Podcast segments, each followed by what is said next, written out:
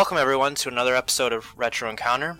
As always, I'm Josh Curry. With me is a great group Christopher Bauer, Yep. Peter Triesenberg, Hello. and with her debut on the podcast, Alana Hagues. Hello. So, this month we're here to talk about Nier, the sometimes forgotten but always loved Xbox 360 and PS3 game. Yay. Yay. Woo! I'm not yaying. That's fine. You don't have to be optimistic and joyous and all the rest of it. We'll do that for you. Josh, Wonderful. Josh, Josh hates everything confirmed. Yeah, I hate life. Um, so I, I, I actually had forgotten about this. We, during our pre-show, Peter was talking about how it's kind of a spin-off from the Drakengard games. Which I- Yep. Um, it's the same director, writer, uh, Yoko Taro, I think his name is. Um, and who is, I'm convinced at this point, is some kind of mad genius because everything he worked, he's worked on is completely insane, but also really interesting. And Nier is no exception. Yeah, 'cause you were saying this is uh, basically a sequel to one of the endings, like one of the branch endings, correct? Yep, in, in the very first Drakengard. Like one of the optional endings. Which always, like, I find that type of stuff really interesting. Like, you have these series that, for all intents and purposes, either like died or like wasn't going well, and you have these directors that that love the source material so much, they find like these wonderfully creative ways to like spin it into a new, like new domain, like bring a new audience to it. And there's a, I'm I'm guessing, but there's enough there that fans of like that per individual can get so much more out of it. Oh yeah, definitely. And like I, It- it doesn't make me want to go back and play that old game, but it makes me so much happier when I'm experiencing this game. Nobody needs to go back and play the first Drakengard. You're good. There you go. See, good, confirmed. None of us should go do it. I like it. Thank you, Peter. You're welcome. So interesting enough, I think Peter. Uh, I actually I don't think I know. Peter's the only one of us that has played this game before. Fact. Yep. So th- this is the first time through all of us. I kind of want to hear his like initial, just like knee jerk reactions from everybody of what they thought of it. And let's start with Alana since she's has a new voice for the podcast. Oh, um, oh god. Okay, Right right. I, yeah, a little. First impressions were this. I tell you, this game is weird. This game is definitely off the ball, kind of not what you expect. I think. Well, actually, I'd not heard of it until last year. The first time I'd heard of it was probably about the time they announced the sequel, which is a little embarrassing. Yeah. So, and then I tracked it down and was like, oh. And then I realized I hadn't heard of it because it came out about the same time as another massive Square RPG came out, What Final that? Fantasy thirteen. Final Oh. Fantasy thirteen. Oh, that little old game. That Yeah, little that- old that- game. that that game that launched That a million. gem of a hidden title. Hey, that that game's wonderful. Yeah. Like, Um, everything that we, can we talk about like everything that came out around that time? Like Resonance of Fate came out like within the same week and like completely remember got ignored. oh I really? remember I picked up Resonance of Fate instead of Nier. So I know it's not You know, I- necessarily the same quote unquote genre, and but we're talking about like gems at the same time that was forgotten, and in that fall of 2010 was Enslaved: Odyssey to the West. Yep. Um, Yep. Uh, yeah. Which, first of all, wonderful, wonderful game. If you, uh, if Yeah. whoever's listening has not played that, it's definitely worthwhile picking up. I actually more so. I mean, we we always talk about like technicalities of is this an RPG game and like what makes an RPG. Like Nier falls. I don't know. It's it's a weird space, and but I got so much. Like I felt like this was in the same realm as Enslaved. Like I saw a lot of parallels. I don't know. Interesting. Just, and it's mainly because of the combat, and I know that. Okay. Um, Okay. but like I saw so much there that kind of reminded me. There's it's uh it's kind of bleak. There's not a lot there in some of the regards. Definitely when you're going through those plains, um, and that's kind of a time of the PS3 and Xbox 360 era where there's the like they, the computing power was there, but we didn't know how to use it yet.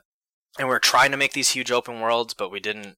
Like we were definitely weren't on the element of like being able to make something like a Dragon Age Inquisition or something like a Mhm. fully flesh world, um, or Witcher. But I, I, I kept like every time I played through it, I was like, oh, this, this is slaves. Like I, instead of little robots, I'm fighting these little wispy, fiery red things, and I don't know. I saw a lot of comparisons between the two.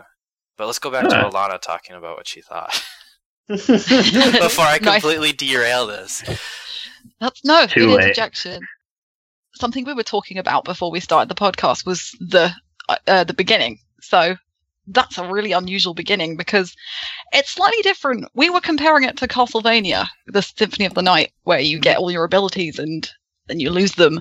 But in this one, you have to earn all of them still. So you start off fighting and you're you level like you know something's wrong when you're going up like four levels in 30 seconds. You're like, hang on a minute, this is Mhm. really strange. And then you get all these abilities and you feel really cool.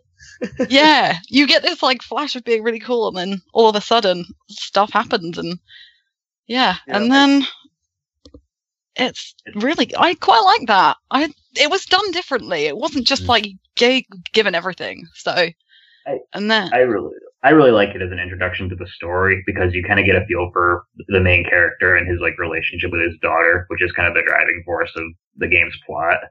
yeah, and and it introduces both of the the talking books which spoilers this game is weird there are talking books You don't have books that talk to you?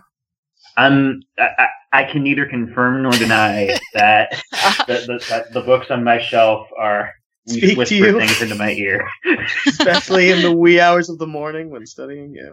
So Uh, maybe Oh. I'm an idiot, but I didn't even realize it was two books until later in the story when there's like a plot moment where they talk about two separate books. no it's Okay. not clear it's not made clear that like there's multiple Yeah, rumors right away the subtleties of the covers are very hard to miss in that opening sequence Hmm. for the prologue. Like they, they look almost identical, and it almost feels like it's the same book speaking to both characters. Just Hmm. weird. It, like it could be. I don't know. The first time I played that that prologue, uh, I popped this in originally years ago, very late at night, and then about two years ago, and then did not keep playing it until we decided to make it a game for retro. But first time I thought it was just the insanity of this character imagining the book on both sides of the bookshelf within that. nope it's Uh, just no, it's exactly. but that's not the case. Uh, no, but I gotta say that it's it's pretty special how this game did does so many elements, just so many crazy things, and you get introduced to just the combat in that prologue, and then you flash forward, and all of a sudden it's like okay, and now here's everything else. Yeah, I so sounds like three people positive about the intro.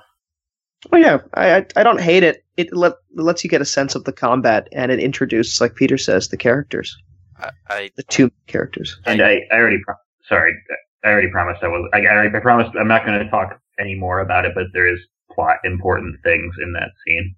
which so before I say this, that there is a plot that's come back and I'll explain it gives it a redeeming value.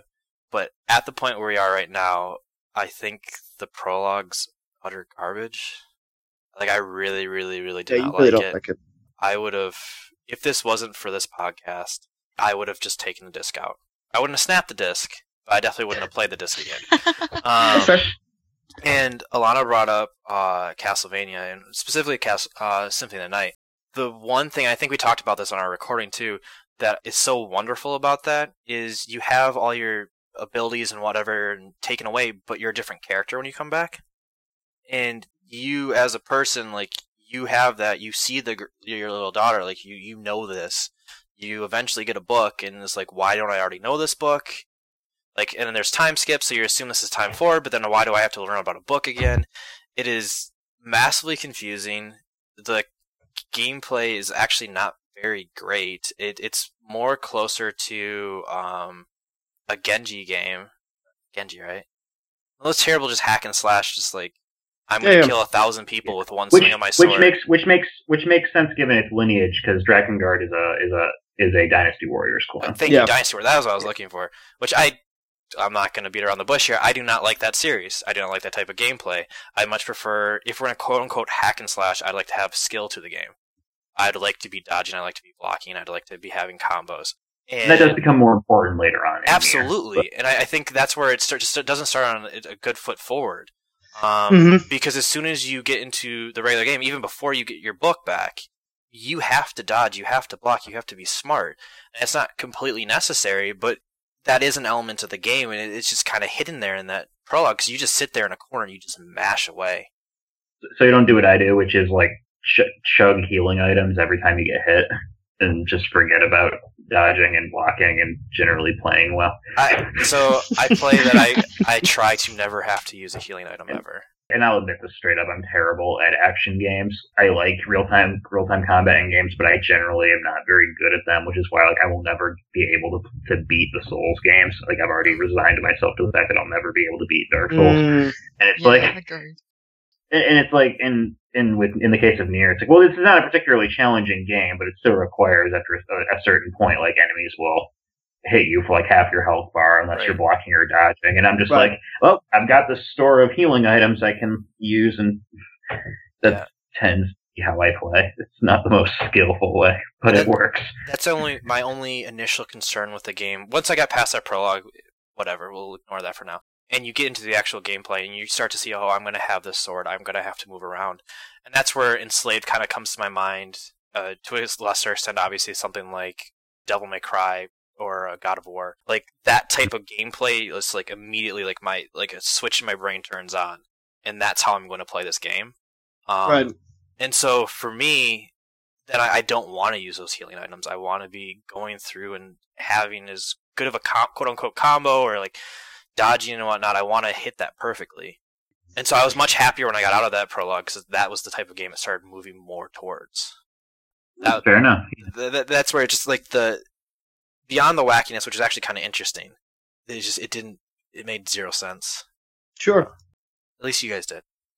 Um, well, yeah, I, I just I just feel like it it serves its purpose. It introduces the core mechanics, even though very quickly, and you're just kind of testing out the different powers if you want to, and then it, it hints to the story, and then kind of you know pulls the rug out by doing the time skip and then seeing the same characters again. See, and I would argue it's a terrible tutorial. Because why then do I have to immediately after that go through the tutorials when I am no longer there? Why am I getting loot tutorials from killing enemies on how to do stuff? Why am I having Yeah. to go to a tutorial on a menu to be able to watch something? Like, That is a mm-hmm. separate problem. yeah, so if, if you're going to have a section that is there to serve as a tutorial, when I get to the quote unquote real game, let me play the real game. Yeah, don't do it again. Don't and sure as hell don't make me kill an enemy to be able to get a loot tutorial. That's the most absurd thing I've ever seen. Yeah, the loot the loot drop tutorials are odd, and I it's it. I don't think I saw half of them on my first playthrough. Like a lot of this seemed entirely new to me. Yeah, it's it's, it's a little funky. but Sorry, that hold on, great game. Yeah, it's, it's super great. It's super great. It just sucks. you know? yeah, keep going, Alana. Oh, Oh, We're just gonna use you to frame the whole episode. we'll have you slowly work out your first impression, and we'll use just tangents off of that for the whole episode. How's that sound? sounds good. I'll go with that. Well, actually, something we didn't mention with the prologue mm, that goes on to like more of the main game, as you say, like the quote unquote thing. The setting it doesn't just set up the characters; it sets up a really interesting world. So you start off in what looks like a desolate modern day city, and it's um, supposed to be summer, isn't it? And it's snowing. Mm-hmm. and then all of a sudden you're thrust it's about 1300 years forward and then it looks like your typical rpg desert town beach town kind Faux of fantasy.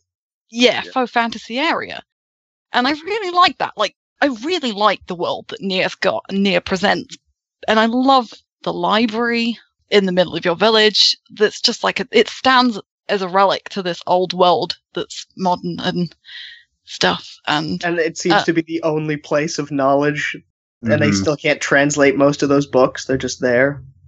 yeah Which that, yeah, that lends itself to a really interesting thing about Nier too. Is that like that world is post-apocalyptic, and it's it's heading towards another apocalypse. Like there's a plague running around, and and like your your daughter is sick and dying, and that's the kind of the main impetus for your quest is just to save her.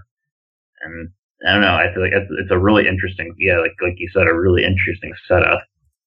yeah like i love when the first time you go to oh like sea town is it sea town Uh, Seaworth or whatever. Seaforth. Some- something like that. the sea town, wherever it Yes. is, with the beach. When you're standing on the beach and there's, it's either old railway tracks or like motorway. Is there's Mhm. in the middle of the ocean. It's really, it's just a really good snapshot of the like, world and The, in the main overworld is like the, the, the landmarks that are like overhead are like a bro- it's like a broken bridge. Like that's really cool.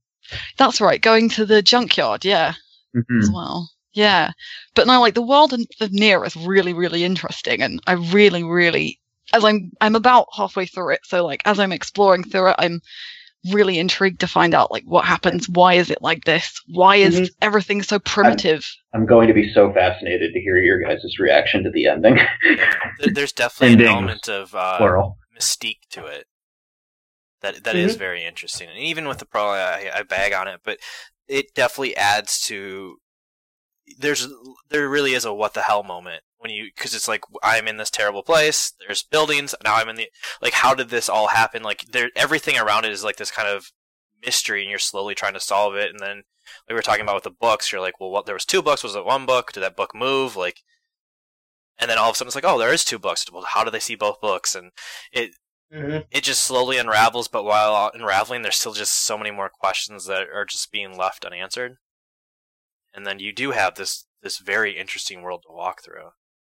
Yeah. Yeah, And the only thread we have are our two main characters and this thing called the books and the Black Scroll. That's it. Oh, shades, I Excuse- guess. Excuse me. His name is Grimoire Weiss, and you Exactly. address him by his full Full title. and proper title, yeah. The necessities. The, the precursor to Mister Drippy. Yeah, exactly. Not as good as Lord High Lord of the Fairies, though. Uh, it, was a couple years before it, so we'll cut him some that slack. would. And now I want a crossover game between Nier and Ni no Kuni. Uh, All right, we oh can play that. wow, I, I, I'm just happy there's another Ni no Kuni. Can we just leave it at that? It's enough. I, I hope it's better than the first one. Not- we're not doing this again. We're not doing yeah, this we're again. not having this argument again. So Nier, Nier. right, Nier. We talk about the world. I I think it is because we also have this in our notes. But so how about those outfits in that futuristic world? Oh, I cringed so hard when I saw Kane. That's that's how her name's pronounced, right? Kaine. Kaine. Nay. What? Okay, sure. Okay, now here's the weird. The weird thing about What- Kaine what is is that she like wearing? when No, A no, no, negligee? Before we move on to anything else, what is she wearing? Le- a negligee like a nightgown. and yeah. It's like half a nightgown, isn't it? And then like a pair of pants. And I was no, just, it's, I it's, it's not a pair of pants. It's No, no, it's half a pair of pants. Okay. Ma- At Yeah. most, it's half a pair of pants. We're being So nice. the, the weird thing about about Kaine, and this is this is like is when they first announced the game, her she was like one of the biggest talking points about this game because like, and they and this was a thing. This was a pre-release thing, so I'm not really treating it as a spoiler because she's a hermaphrodite. Oh yeah, I forgot about that. Oh, yeah. So Completely And- forgot about that. the- the fact that she actually is one of the more well-written characters in the game, and she actually is really interesting. And and in the when you replay the game after uh, on New Game Plus, you get some more backstory on her, um, which is really really quite poignant. But like, I think she's a really interesting character. But yeah, her. But from a pure design standpoint, you look at that outfit and it's like, is this just designed for sex appeal, or like, what are you doing? And Well- it's a good thing there's more to that character than that, because otherwise, I would be totally with you. That is like, what the hell? And that and that's the most disappointing part is you we live in a very different era than 2010 and expectations of both male and female roles and just what's appropriate or considered appropriate or just not considered lazy. Um but from the beginning she's very fascinating because at first is she a shade? Like is she doing magic? Like why is she upset? She's the voice from the uh i, I unfortunately it took me like I, I talked about this on twitter. I tried for about two weeks before I actually started the game, and the farthest I ever made it was turning it on, having the title screen, and Mhm, she she's the screams. voice. She's the voice for that. So I've heard her voice a million times because that thing's always played in the background while I'm doing other things. Um, I was like, "Oh, she's important. This is awesome." And then I looked at her. I was like, "Oh, come on." But that's I think the the most disappointing part is she she seems like a very interesting character and it's it's obvious she's going to play a big role when you first meet her, and then to have it just that is how she's going to look, which is fine. You can look like that. You do you, but I you expect more. I guess is the best way to put it. I think it's more to the point of it just unfortunately fits the the kind of stereotype of objectified character for the hell of it, not for any true reason. And so it's just a it like you said, eh, it's not even about uh, a little bit of it. It's it's a different time, but even more so, it's just that it's just not necessary. Doesn't exactly, I think, destroy the game in any way, but it's just like, eh, you, you could have. I understand that we're doing this whole thing where everyone's outfits look kind of tattered and First and look tattered, piecemeal, but exactly. But that's the, that that was my follow up. It's like, but then in a weird way, you go from because there are other female NPCs that you'll see walking around that have as little on, but it's just it's it's more to it looks a little bit closer to how Nier's outfit is, yeah, where it's just kind of again hodgepodge, whereas she is a very tailored character where it's clearly you know sexualized.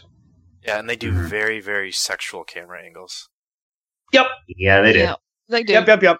So That's the standard. yeah, I, I I had completely forgotten about that uh the PR beforehand, and that's one of those things that's just been so long. But once you Yeah. once you said that, Peter, like yeah, I, I remember this whole thing. Which- I remember people being which I think- upset.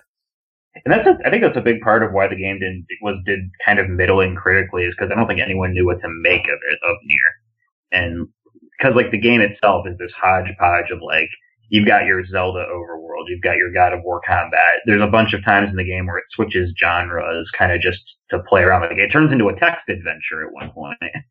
Um, another point, it's a Resident Evil clone, and just Yeah, the, and then you have the story, which is completely bonkers. It's really good, and it come it all and it, it, thematically, it's really interesting and all that, but it's, it's so weird.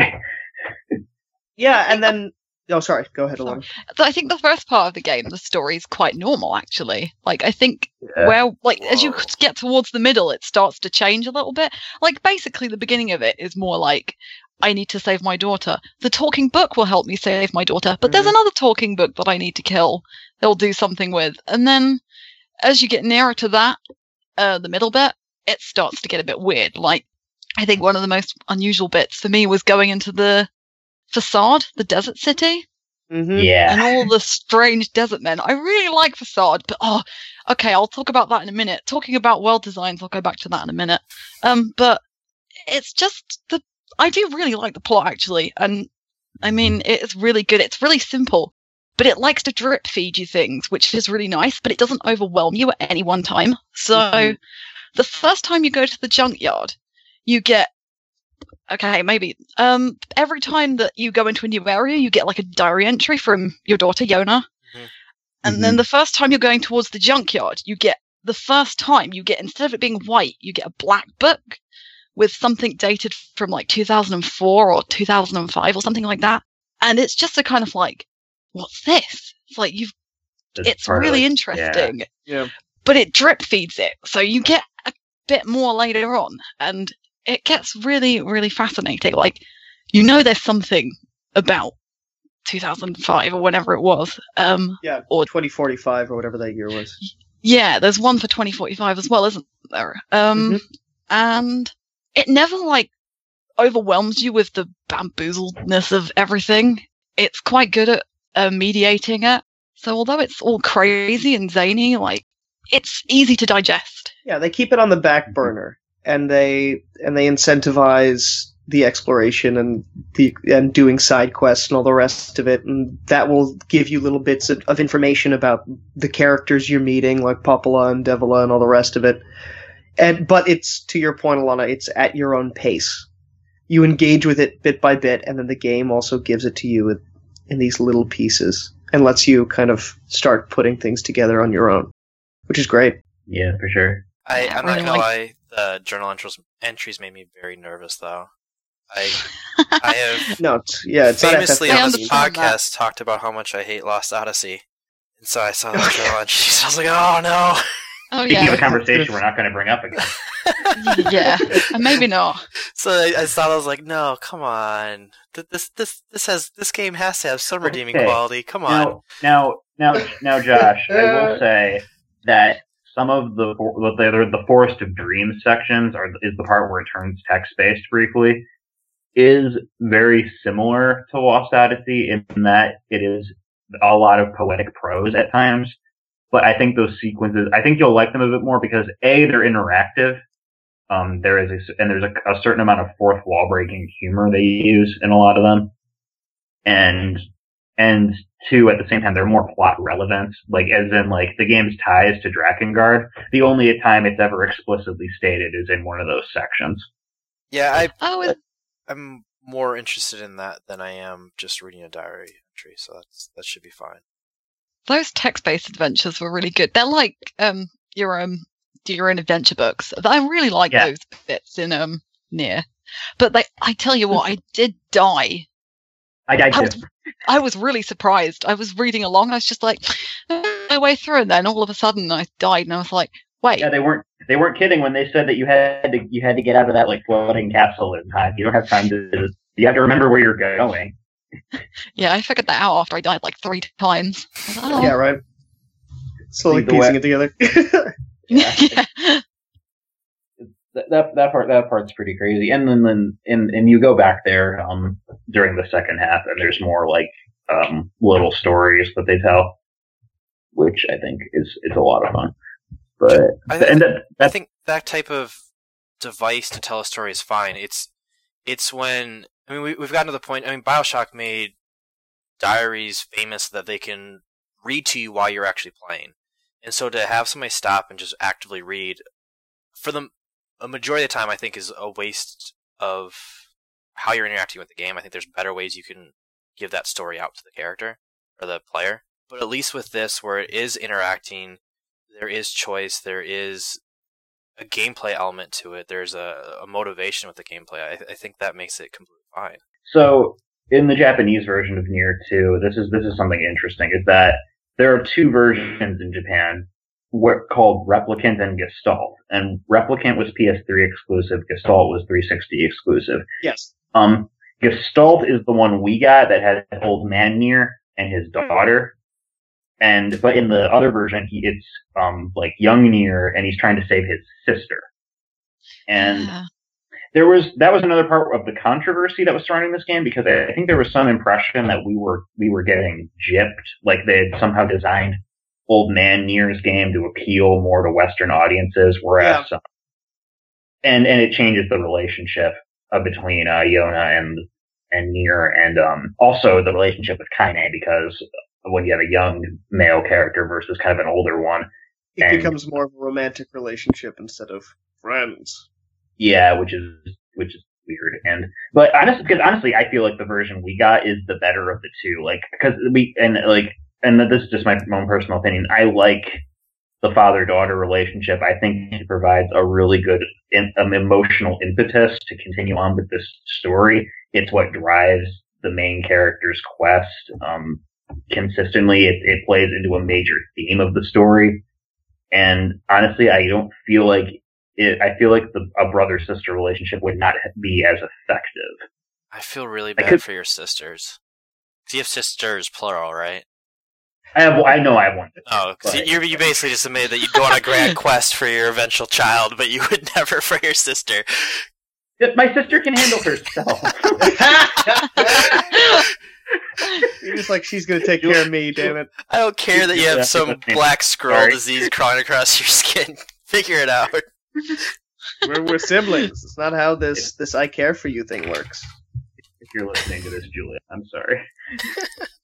No, I, I get what you were saying. There, there's there's a there's a protective element when you have a, a child. Yeah. I, I do think. I think at its core, a person's willing to do more or less anything for For to, yeah to to make sure that their child's safe or okay. Um, so I agree. I think it, it it serves as a much better driving force to to propel you through the story. Definitely, when you think of how long they've possibly been going through this with when you think of the time skip it's like well i've been at this for a while at some point you're like you know what sis i'm sorry i'm tired i gotta go i gotta go do something else um, but also why isn't that little girl grown up I can't tell. I can't talk about that. But Why isn't? But why would she be grown up? Just because of the time skip? this time skip of like a thousand years Because it's probably a because- reincarnation thing, Josh. Because because plot, Josh. The only thing I can think of is that like they both sold their souls to the books, and so they're stuck like that forever, forever. But I will. I mean, that's will- possible. I will say that that I'm also glad it's not a brother sister relationship because after Drakengard one, I don't trust Yoko Taro with siblings. Ah, that was Okay. some Ham- that was some Hamlet and Ophelia stuff going on there. Oh God. Yeah. So Uh, that was I loved that because that was such a uh, a hyper specific uh, detail that like ten people who are going to listen to be like, I got it. Yeah, I understand. exactly, that totally went over my head. I was like, uh, okay, sure. Yeah, although Drakengard, Guard 1 also had a cannibalistic child molester in it, so. Wow. Yeah. Only up from Drakengard there. 1 is messed up. So Nier's pretty tame then. Yeah, Yeah, exactly. Compa- Nier's a- comparatively, Nier's a big- Nier is like. Your Yeah. big win. yeah. Originally, when Alana said, "Hey, the beginning of Nier, it's pretty normal," and I was like, mm, "There's talking books. This is not normal. If this is normal, you we have to talk off the Look. podcast." By, But now By listening to Yoko- by Dragon Yoko- Card One, it's like, yeah, this is this By- is all right. by, Yoko, by Yoko Taro standards, this is normal. It is the simplest it could be. Okay. Um, so getting back to Nier, I, I think uh, we, we kind of talked about a little bit of the combat, a little bit of the prologue, and like the world. Um, we haven't really talked about what we're doing in it though. Um, and one of the things that I found at least disappointing with the beginning and kind of the whole, f- it seems like the framework of most of the game is it's a glorified fetch quest. Yeah, hmm and Yeah. a lot of the side quests are just variations on There's the a exact lot same of fetch quest. there's a lot of backtracking to the same areas to do to run errands for people if you decide to do the side quests. And so, I mean, the classic one for this is always I always think of Mass Effect 2. And I, I love that game, but yeah. the world's supposed to be ending, and all of a sudden it's like, "Yo, Jack, let's go, let's go do this uh, loyalty quest for you." Um, instead I of just like finishing the game. Um, kind of an it's kind of an RPG trope though. I mean, yeah, meteors hanging in the sky. Let's go to the gold saucer. yeah. Right. I don't know. It just it seemed kind of weird because like there there is that my my daughter's dying possibly, you know, and so it seems more important than like, hey, let's go get a fish. At least the fish is supposed to protect her. But now, like, to, but to to be fair though, I do I do like kind of how they frame it because the idea is that Nier's like the village handyman, and he's trying to earn money to to care to for pay for Yonah. her and his life. Yeah. Yeah. So it kind of adds a little bit of context to those side quests. Like it's not it's not like 100% like locked down, but it kind of makes more sense as to why he'd be doing odd jobs than your typical like RPG protagonist. I, I, Totally. I absolutely. But there's only agree. so many times I want to get ten mutton. Yeah. I oh, I the fishing. I, There's a I, trophy killing sheep. I agree until you find out that there's a dark book, and I feel like as a parent at that point you're like, you know what? Screw you guys. Screw your sheep. I'm going on a quest to kill this book. Yeah, but Yeah, now we're getting into a Fallout 4 paradox of like, you want to get your son. It's a lot of things to do. Yeah. I guess Nier feels like a um a duty to the village, though, doesn't he? Because doesn't he say that I don't want to leave everybody, and then Popola's like, no, no, you need to do what you need to do, and Yeah. then He's Take like care of Nier- yourself. Stop worrying about everyone else. He's almost like Yeah. a goodwill case. It seems like, where he's he's kind of Yeah, taking the charity of the the Yeah. town, and so he feels like he has to return it by doing these actions. Yeah. That's why he feels obligated to help that old woman, even though the book early on is just like Weiss is just telling him, leave, leave this Oh, crazy. the- oh, you mean the lighthouse lighthouse? The Lighthouse lighthouse the lady? lady, lady. yeah, That that quest is great. It really That is. is- it's a very good quest. What did everyone pick to do? If everyone's I- done it, I chose not. I chose not to tell her. yeah, I Yeah, chose not to tell I her. I chose not to tell her. Give her oh, something. oh, we're- we're all really good people. I I think. think if you, I think if you, now I think though if you do tell her, she accepts it and tells you not to tell anyone that she knows. I think. Just to keep it. The, yeah. Now, how about with the with- now? How about with the kids in the junkyard? Did you or at the heap? Did you tell Oh, I told them. The, I told them the truth. Yeah, I in did too. That situation. I did the truth. Yeah. So I was curious. Do you lie in both situations? Apparently, that, none of us that, did. that, that, uh, that junkyard sequence becomes completely nightmarish.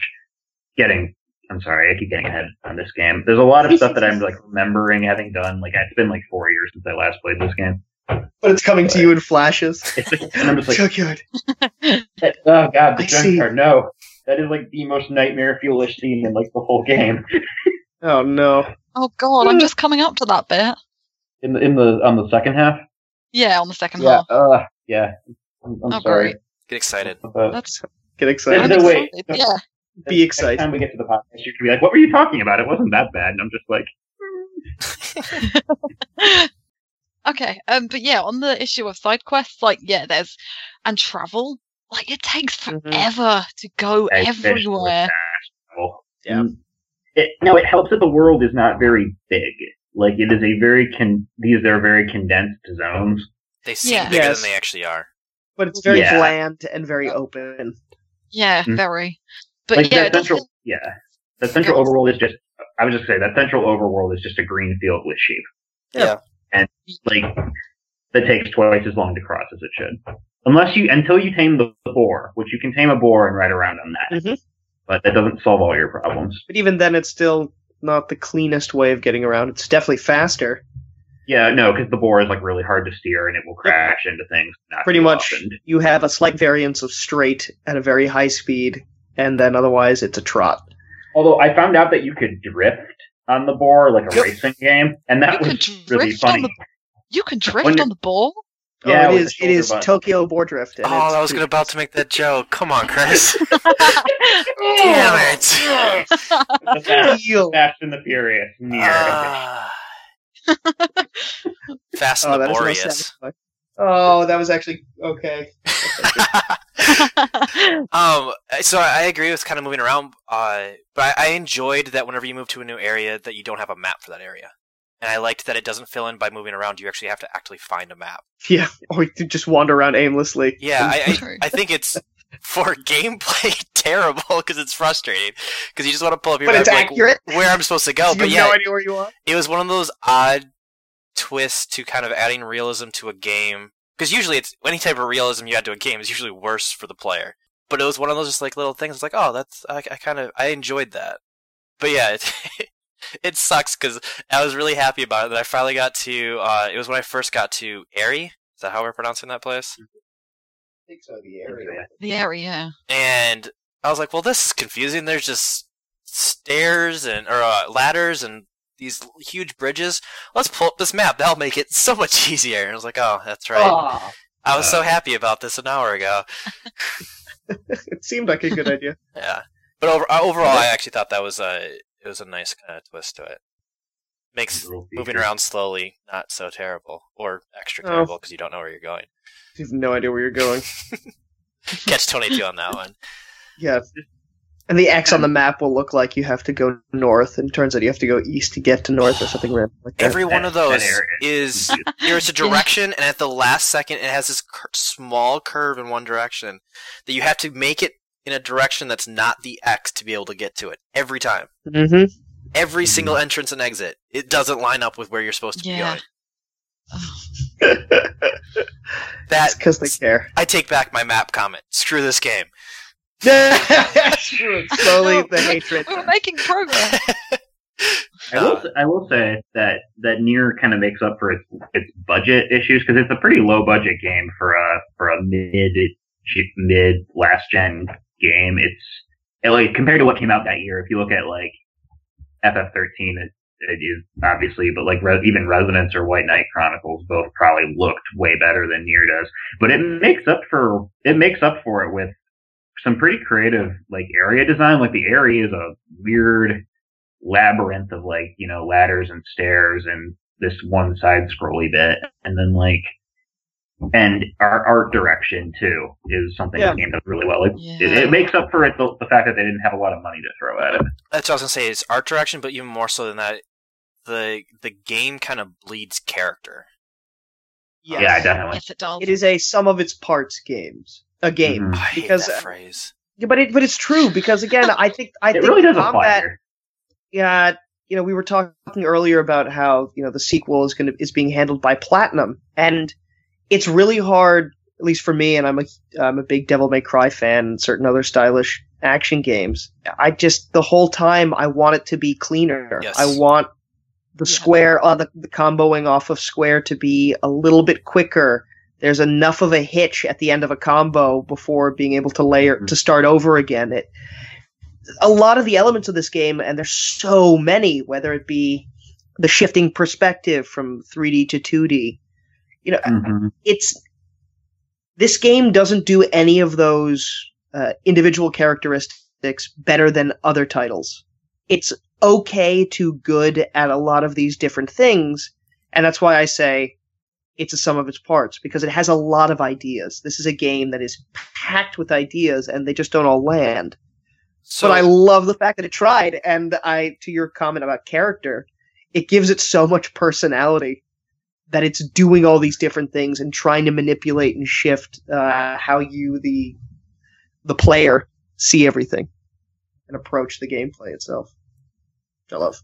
So, so you brought up some of all parts and kind of doesn't all come together, but brilliant ideas. Would you then make the argument that this game was very forward thinking, kind of ahead of its time, or would you say? uh, I think that that's I think that's why it still has a following, and why people still talk about this game, whether if it's just through its soundtrack or you go to you know undiscovered gems or cult hits, and this is one of those games with you know Vanquish and others where people say not enough people played it. Go back and played it. Ah, people didn't play Vanquish. I just, I just love that that was your call It was for Vanquish. Oh, that's that's uh that's an underselling. Everyone should have played game from the last generation. So- Vanquish is awesome. I so first of all, just ahead of his time, I, I think the natural sequel to this. and I'm interested to see what people think of this. Um, I think the spiritual successor to this is Kingdoms Ar- uh, Amalur. Mm, I feel like you take that open world kind of RPG ness, that c- c- combat style, and you put it in a fuller world. With yeah, but more- one one's a Western RPG in terms of it's trying to do more of Elder Scrolls, but with fun combat. Yeah. Plus, mm, that was and kind of my I'm- natural. That's what I felt like was the next step. Interesting. I mean, I, I see I see a lot of for different pieces of this game. I see different stuff. Like I said before, in terms of shifting between 3D and 2D, I, I kept thinking of El Shaddai. Uh, Yeah. but when it comes to I mean, I guess, yeah, Mhm. especially with Amalur and, and how its quest system works. It's, it's a lot of the same kind of fetch stuff for of me, just give me 10 of this item. But for me, it kind of, it kind of reminds me of um of I, and I made this for Terranigma I- this is for different reasons, but Dark Cloud, the first one, because Dark Cloud one, and especially when you can when you compare it to Nier two coming out, um, Dark Cloud two is by and large I think considered the good one, but Yes. Dark Cloud one is a really interesting game where it doesn't do anything individually all that great, like but translation's rough. Yeah, translation's rough. It looks rough. It plays rough. It's like, but it, but when you play it all together, it's just like this is kind of fun and and, and interesting. And I think that's ne- that's what Nier reminds me of, where it's like it doesn't do anything individually great except music and and story. But Yeah, but um yeah Yeah, I agree. Yeah, I like. but it keeps you interested the whole way through. yeah with its game its gameplay is this amalgam is this really kind of just interesting amalgamation Yeah, word of the day. Yeah. amalgamation yes Win. good definitely. Um, yeah, I, I think uh, Nier strikes me for two regards. One, I'm excited to see what they could do with a bigger budget, more time, a bigger team. First of all, Mhm. but my second one is, and this is more melancholy, I guess, way to look at it. I'm sad that we've moved into the generation of an Xbox One, PS4, where we we've lost this middle tier of games. Mhm. Where we used to have all the indies, like this is definitely a middle tier. This is not a AAA title, and then you had the AAA. Like this is where um, I'm blanking on all the studios that closed, but every studio that closed in the last like six years because they couldn't handle like the big switch over, like this a THQ game, perfect In- example. inclu- including this developer, the Yeah. developer of Nier, Cavia. This- Oh, Cavia yeah. gone. I mean, you look at these titles, it, it- like whatever you want to say, like I can complain about the combat not being good as the X game or whatever, or, or the Yeah, sure. graphics don't look as good as this. And you bring up that some of the parts. The brilliant thing about that that era was it was so easy to. I'm gonna. It sounds. It wasn't that easy, but it was so easy to make a game, and that everybody was able to come in, and then you had this just like massive amounts of creativity that was brought to video games. And Well, you- yeah, you like we we've have completely lost that now. Yeah, you have the last elements of because this was 2010, so it's only a few years into that console cycle of oh well, PS3 and Xbox 360 together. It's what three, four years in at that point, and you're still going from the PS2 era of things are more affordable, so you can kind of play around with wacky ideas, just like you could on PlayStation One and and Xbox and uh, GameCube. You could do weird games in that previous generation because it didn't exactly cost Wrath of God money to just make a standard release. And then you're beginning to have like the enslaved uh, games we were talking about earlier, those mid tier don't need to sell 10 million copies or 5 million copies to become a huge hit. Yeah. Slowly get phased out because you need to make the money. You Yeah. can't take the risk. And now you get like Nier Automata. I'm excited for, but I think it's actually going to be a lot smaller. I don't think it's going to be a, ga- a big game. I think it's going to be a little bit more arena combat, I so you know, zone to zone stylish action, and it's going to oversimplify and focus on the combat. And I, I, I'm I'm excited for it, but I think it's going to be a lot different than what we're playing through right now. I'm gonna be that guy and call officially right now that the next Nier is gonna be a massive disappointment. Probably, Um, Um, especially because Platinum's last three kind of smaller games have not been good. And that's I love Yeah. some of Platinum's games, but they have not had a very good track record as they've taken on more projects. Yeah, And why they've been Avatar on this- Yeah. awful. Yeah, why they've worked on this project, they've pumped out a bunch of crap. Yep. And so it makes me People very nervous to- the level of polish that they're putting into this. And I'm still hopeful. you can say whatever you want about too. this Nier. This this was this was a passion project, and Mhm. you can tell that Yeah, this meant definitely. a lot to the group, and they did the best they could with what they had. And while the reason it drips with character is because they it meant so They're much. trying. To them. Yes, Yeah, absolutely. you you can feel the effort on this game. and I, I think that's going to be absolutely missed. So a majority of the reasons of why people liked this are going to be gone. But they have the same composers, so good soundtrack. Hey, there we go. But they, they don't have the same they don't have the same lyricist, which is a little a bit of a bummer because she's well, she is. You can't have everything, Peter. Yeah, fantastic. I apparently, know. No, apparently, well, no, even when I get optimistic, I gotta get shot down. Yeah. I'm sorry. I'm slowly They brought corrupting Peter so that he looks at everything terribly. Just uh, there, there are things I could complain about right now, but I was gonna, they, for Drakengard three. They got Keiichi Okabe, the composer, and um, Emi Evans back, so that soundtrack is really good, It- and it's really different from Nier's too. Woo-woo. So- So just total aside, Drakengard three is speaking of weird. That, that game is weird. That game so is I've weird.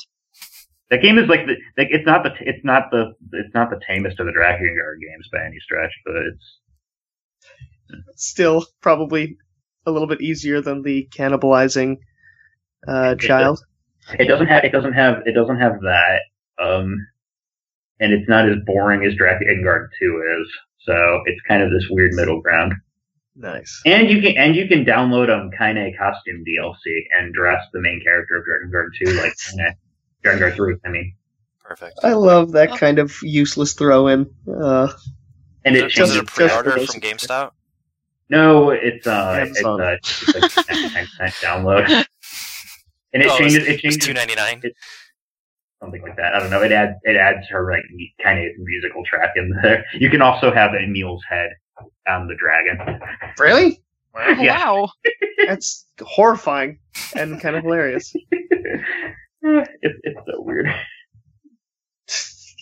Some weird Falkor situation. So, how about with the boss battles with those uh, wonderful? It, you gotta destroy the circle in a That- amount of time, I, I or hate that. all health comes back. I hate that mechanic, and I really like. And I hate that. Mechanic. I'm gonna sum up my feelings of this very concisely. At first, I couldn't beat the prologue because I thought you had to do something special with those circles. So No. I would get the circle every time, and I felt like I had to do some sort of crazy magic to get into the circle. And you missed it in some tutorial, and you were trying to figure it out. And so it took me the longest time, and I finally got mad, and I was just mashing buttons. I was like, "Oh, I win, okay." And then, um, when I fought whatever that dragonish thing when you first meet Kaine, Mhm. every Yeah, single the time lizard, yeah. her the the right foot, like we would get the little circle thing, and then It would walk up the the Yep. hill. Or, yeah, it had to have happened yeah. eight, nine, ten times. Yeah, that happens a lot to me. And so finally, I was Yeah, like, I- "All right, well, I, I should get to a certain and I just stopped trying in the fight. Like I wouldn't do anything. And then eventually, kind of would kind of get it to work, and I'm like, "All right, well, I'm standing right here." I That's just- how I beat it. I- Dark Dark Lance of, of the magic, all the magic spells that you learn in this game. Dark Lance, like which is one of the first ones you get, is the It's one that crucial. stays. It, it stays useful for most of the game. Yeah, it's very good. It's for that boss battle in particular, where the liz- mm. I think it's a lizard kind of thing. It's Yeah. really good Yeah. for that, and for the one in the desert temple. Is it the desert temple Yeah. where it's the the cubes? Yeah, they're really it's really useful, Yes. and the one in your village actually. all and the all of battles. Yeah, that boss too. All of them. Yeah, pretty much every battle. It's it's what I use. It- It's weird too because a lot of the spells are not that good. Like, there's a couple of them like that I like, like, but most of them you do not like. The Dark Lance is the only one that's like critical. Yeah, I go Dark Lance in hand. Like, does anyone use the one that absorbs magic? No. Is that ever useful? Like, no, that's what I thought. And I'm sure there's some example that if you looked online where someone would explain why it is the most useful thing, but uh, I don't. I just don't see why you would need it. Worst case scenario, you just back off, wait, and then use Dark Lance again. Roll, roll everywhere. Yeah, roll Rolling everywhere. solves Exactly. every Roll. problem. Agreed. It really does. rolling. does. Roll around. Stop, drop, and roll. If you can't roll, you double jump. If Yeah. I could Okay. double jump and roll in the air, it'd be perfect. If only you Okay, could so- jump and actually do action moves in the air. Yeah, that'd be nice. This this screwed me up the first time I played it, and I forgot about it again this time. But I forget that you could double jump, so that first block pushing puzzle annoyed the hell out of me Mine's- because you have to double jump onto the ledge, and I didn't I, guess- I didn't realize you could Oh jump. no! Mine was worse because it was traveling to that location, and you had it turn to the side like side scroller, and you get to that first jump, and you have to double jump across that. I think I fell in the pit Oh. like seven God, times. yeah. Oh And I was like, "What is wrong with this game? I'm timing it perfectly." And I you jump nothing. and you bounce nothing. off the edge. and I'm like, "Oh, come on!" When in doubt, Google it, and the first thing that comes up is double jump, dude. No. And I was just like, When, Yeah. when in doubt, get angry and mash buttons, and you would accidentally double jump over it. See, the problem with the mashing buttons technique is I tried that for fishing and it didn't work, and then But- I finally understood Oh. the Fishing. timing on fishing. Fishing it doesn't matter because eventually they just give you the fish. Yeah, it's true. You just go buy it. It's like we're sorry But that if you you're an wanna do- idiot. Here's a fish. But if you want to do side, if you want to do the side quests that require fishing, then oh man, you are in for a world of not fun. Yeah, I, I finally figured out the timing of it, Mhm. but uh, it it that annoyed it's that annoyed me to no end. That you basically really have to hard- go X then pull back. If you pull back It's at really the same time as you hit X, you just automatically lose the. Fi- Ugh. and it's really hard to see that when your rod, when the the fishing rod is bending because Yeah, because like, it's always shiny and sunny and like happy, it, and yeah. and if it's beh- if if you're behind it, it's Yeah. such a thin line that it kind of like blurs out of existence, so you can't even see it. So you have to kind of position the Nice and camera weirdly, Yeah. which throws off your controls. Yep. Yeah. That mini game is Just just a- horribly designed. just a joy, just a joy to catch a sardine. But at the same, it's at the same time, it's kind of I feel like it's kind of a throwback to old game design where you had that like grab bag of weird mini games that just were like, this functionally serves no real purpose, but it's there. It's very Japanese. And let's be honest, it's exactly it's a Japanese RPG. You need fishing. Yeah. You, you need to fish Yeah. at some point. Yeah. You just give I you a think there's fish, a but law. it's better to just teach you how to fish. It's like it's like It's a Josh's bylaw favorite- in the Constitution of game design. They got a tax break back in the day. Yeah, exactly. Every time you include a mini mini game with fishing, Are you, You training get- the populace on how to fish? Okay, tax break. tax break. You're turning them into usable members of society. Thank you, games. You have done something this day. When they eventually get off their couch, the first thing they'll do is go to the ocean and catch they a will fish. fish. Because when they need fresh air, the ocean is where they'll head. That's always the go-to. Yeah. I like that alternate universe where there are tax breaks for what mini games exist in a video game. so MMOs are that's why they can just keep existing because Yep. they're teaching everyone different jobs. At this point, the government's paying them. Yeah, that's really why Final Fantasy XIV is such a success. Yeah. Well, All those barely a while though. I mean, it's it's not really that big of a Did deal. take a while. Yeah. It did, yeah. Just trying to get those tax breaks. Yeah. All about those tax breaks. All about them tax breaks. Um, on that note, that wonderful note. I, I think That's that's gonna do it for us. What an and it's strange. I like it. Um, Realistically, where do we go from there? now that we've all brainwashed you, please, after you've reviewed us on iTunes and given us that five star review, please leave your I like it. house and go fish. While Oh, okay. fishing, please restart the podcast and listen again. Okay. Oh, yeah, exactly. Maybe Um, play Nier. Yeah, you should. Yeah, I, I They, think they it's should worth be out it. fishing. We Here's just agreed on this. They multitasking, Josh. That's a lot of Fish on work. there aren't fish. You bring a TV and a portable generator out onto your boat. And then you just drop the generator in the water and all the fish die. You catch all of them. Yeah, Also problem acceptable. solved. Boom. Done. Then we just got a tax break for teaching people how to fish. Yeah. Thank you, Triple government. tobacco Ooh. style. But in all honesty, that Email is check too. that is going to do it for us here. um, small housekeeping. When we roll into next month, so for April, um, we are going to be playing through the world ends with you. Woot. Actually, honestly, legitimately, any other word I could throw in the front there.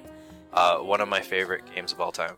I have three people that have never played it on that podcast with me. I'm very, very excited to brainwash all of them to agree that it's the best game ever. But yeah, in the meantime, you guys can send your emails to retro at rpgfan.com. You can head over to the boards at rpgfan.com and say whatever you think about this or whatever you think about fish or tax breaks, and we will sadly read all of those and most likely respond. Most likely will be Peter because Peter's amazing. And then, like I said earlier, please go onto iTunes. Please give us a five star review. Please leave a comment. It makes a big deal and makes it so that Love us. We'll find the uh, podcast. As always, thank you for listening. We'll be back shortly with the conclusion of you. Bye. Bye, friends. Bye.